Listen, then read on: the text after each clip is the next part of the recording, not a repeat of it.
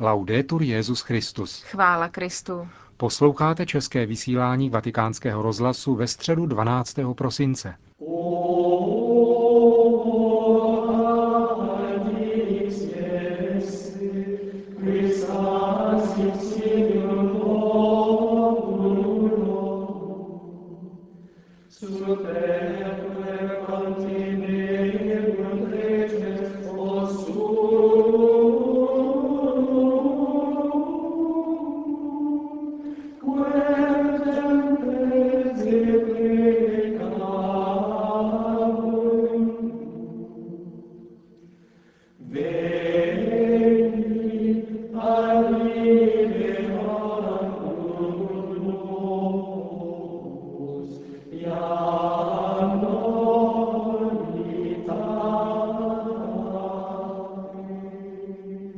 Katechezi, kterou přednesl při dnešní generální audienci v aule Pavla VI., se Benedikt XVI. věnoval životu a působení svatého Pavlína z Noly, který žil na přelomu 4.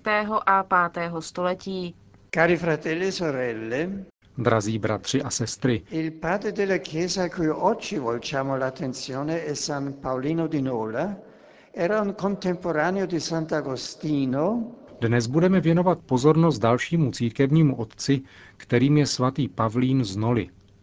Byl současníkem svatého Augustína, s nímž jej pojilo hluboké přátelství a svou službu konal v kampánii v Nole, kde se stal nejprve mnichem, pak knězem a biskupem.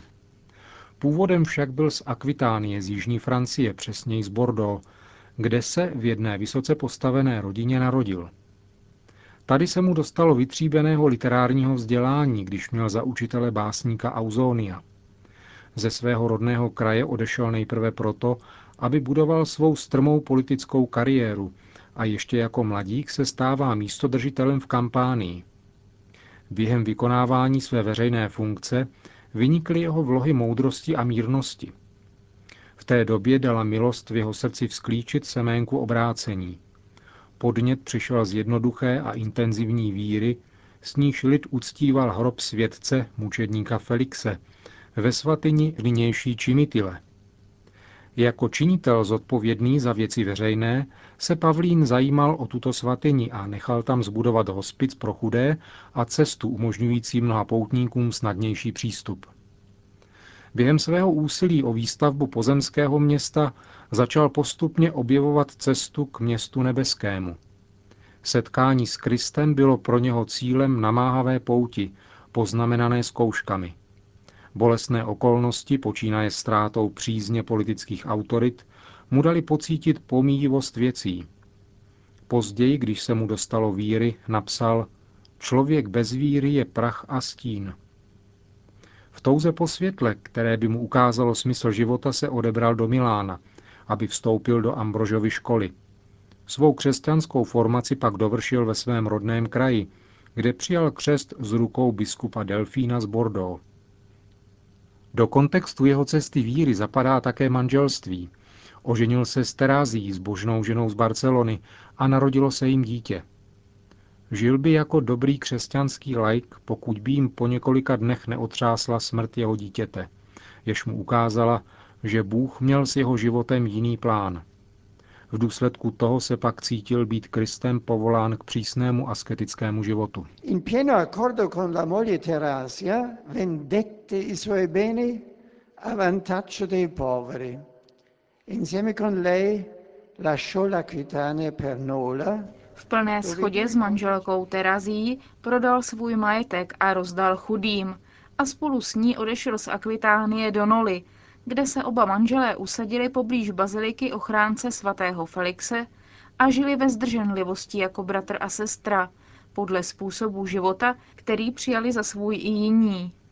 Komunitní rytmus byl typicky mnižský, ale Pavlín, který byl v Barceloně vysvěcen na kněze, se rozhodl sloužit poutníkům jako kněz.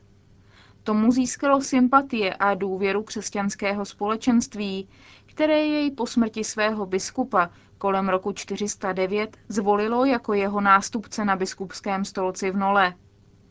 Jeho pastorační činnost se rozrůstala, přičemž se vyznačovala zvláštním zájmem o chudé, Zanechal po sobě obraz pastýře lásky, jak jej popisuje svatý Řehoř Veliký ve třetí kapitole svých dialogů, kde vykresluje Pavlína při jeho hrdinském gestu, kdy se nabídl jako vězeň na místo syna jedné vdovy.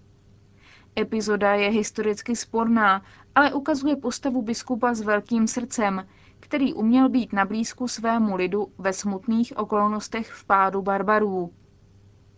Pavlínova konverze zanechala v současnících velký dojem. Jeho učitel Ausonius, pohanský básník, se cítil zrazen a adresoval mu trpká slova, v něž mu z jedné strany vyčítá, prý zbrklé, pohrdání hmotnými dobry a z druhé strany opuštění jeho literárního poslání. Pavlín mu odpověděl, že obdarování chudých není výrazem pohrdání pozemskými dobry, nýbrž spíše jejich doceněním za vyšším účelem lásky. Pokud se týká literárních snah, Pavlín odložil nikoli básnický talent, který nadále rozvíjel, ale básnické formy inspirované mytologií a pohanskými ideály. Jeho vnímavost nyní ovládla nová estetika. Byla to krása vtěleného boha, ukřižovaného a vzkříšeného, jehož se nyní jal opěvovat. Ve skutečnosti se tedy nerozloučil s poezí, ale čerpal nyní svou inspiraci z Evangelia, jak říká těmito svými verši. Pro mne je víra jediným uměním a Kristus mou poezí. I suoi carmi sono canti di fede e di amore, nei quali la storia quotidiana dei piccoli grandi eventi è colta come storia della salvezza. Jeho básněmi jsou zpěvy víry a lásky, v nichž je každodenní dění malých i velkých událostí pojato jako dějiny spásy, jako dějiny Boha s námi. Mnohé z těchto skladeb, takzvané vánoční básně, se pojí s výroční slavností mučedníka Felixe, jehož si vybral za svého nebeského patrona. Připomínáním Felixe zamýšlel oslavovat Krista samého v přesvědčení, že to byla právě přímluva tohoto světce, která mu vymohla milost obrácení. V tvém světle šťastný zamiloval jsem si Krista, píše.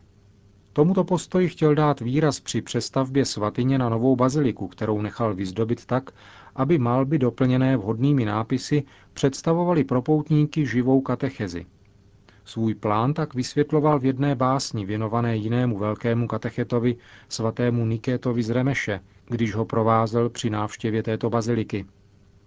Píše, rád bych nyní, abys rozjímal nad obrazy, které se dlouze vinou po stěnách podloubí, Zdálo se nám užitečným znázornit obrazem posvátné argumenty v celém Felixově domě v naději, že při pohledu na tyto obrazy vzbudí zobrazená postava zájem úžaslých myslí venkovanů. Dodnes je možné obdivovat zbytky těchto obrazů, které právem řadí nolského světce mezi postavy se vztahem ke křesťanské archeologii. V čimitelském ascetériu ubíhal život v chudobě, modlitbě a zcela ponořen do lekcio divína. Písmo čtené, meditované a asimilované bylo světlem, pod jehož paprskem nolský světec spitoval svou duši ve snaze o dokonalost. Tomu, kdo neustále žasnul nad jeho rozhodnutím vzdát se materiálních dober, připomínal, že toto gesto bylo ještě daleko od úplného obrácení. Opuštění nebo zbavení se časných dober, nabitých v tomto světě, píše Pavlín Znoli, nepředstavuje dovršení, ale pouze začátek běhu. Není to cíl, ale pouze start. Atlet totiž nevítězí tím, že se svlékne, protože odkládá svůj šat, ale právě proto, aby mohl začít zápasit. A je hoden být korunován vítězem pouze, až splní svou povinnost. Accanto parola di Dio, la carità che. Vedle askeze a božího slova stojí láska, Nížská komunita byla pro chudé domovem. Pavlín se neomezoval na to, že je obdarovával almužnou, ale přijímal je jako samotného Krista. Vyhradil jim část kláštera a měl za to, že tím nejen dává, ale dostává. Ve výměně darů nabídnutého pohostinství a vděčné modlitby potřebných. Nazýval chudé svými pány a vzhledem k tomu, že bývali ubytováni ve spodním patře, Rád říkal, že jejich modlitba tvoří základ jeho domu. Svatý Pavlín nenapsal teologická pojednání, ale jeho básně a bohatá korespondence oplývají žitou teologií proniknutou božím slovem, které neustále spitoval jako světlo života. Vysvítá tu zejména smysl pro církev jako tajemství jednoty. Společenství prožíval především jako výrazně duchovní přátelství. V něm byl svatý Pavlín pravým mistrem, když ze svého života vytvářel křižovatku vybraných duchů, Martina Stur a Jeronýma, Ambrože a Augustina, Delfina z Bordeaux a Nikety z Remeše, Vitricia z Rouen a Rufina z Aquileje, Pamachia a Sulpicia Severa a mnoho dalších, více či méně známých. V tomto klimatu vzniká hutná korespondence s Augustinem. Mimo obsah jednotlivých dopisů zaráží vroucnost, s níž nolský světec opěvuje přátelství, jakožto manifestaci jediného Kristova těla, oživovaného duchem svatým. V jednom příznačném úryvku ze začátku korespondence mezi dvěma přáteli Pavlín píše Není divu, že my, přestože vzdáleni, jsme jeden vedle druhého přítomni a aniž bychom se poznali, známe se, poněvadž jsme údy jediného těla. Máme jedinou hlavu a jsme obdařeni jedinou milostí.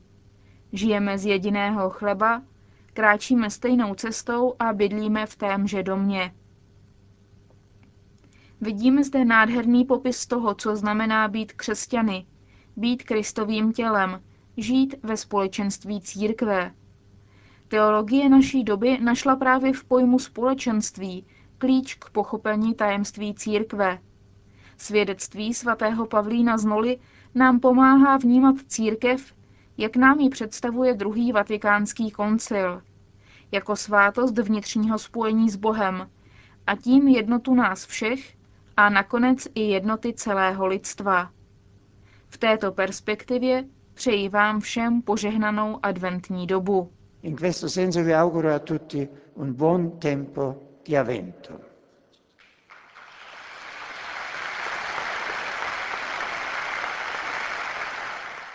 Po společné modlitbě odčenáš pak svatý otec udělil všem své apoštolské požehnání. Sit nomen Domini benedictum, et usque in seculum, adiutorium nostrum in nomine Domini, qui fece celum et terram, benedicat vos omnipotens Deus, Pater et Filius et Spiritus Sanctus. Amen.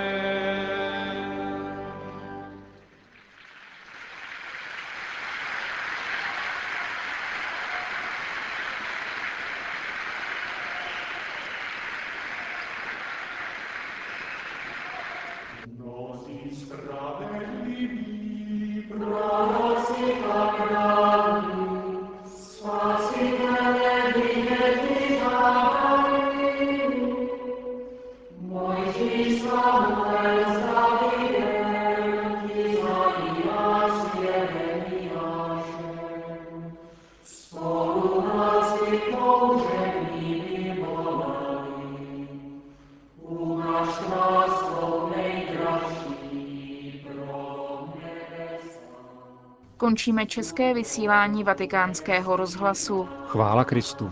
Laudetur Jezus Christus.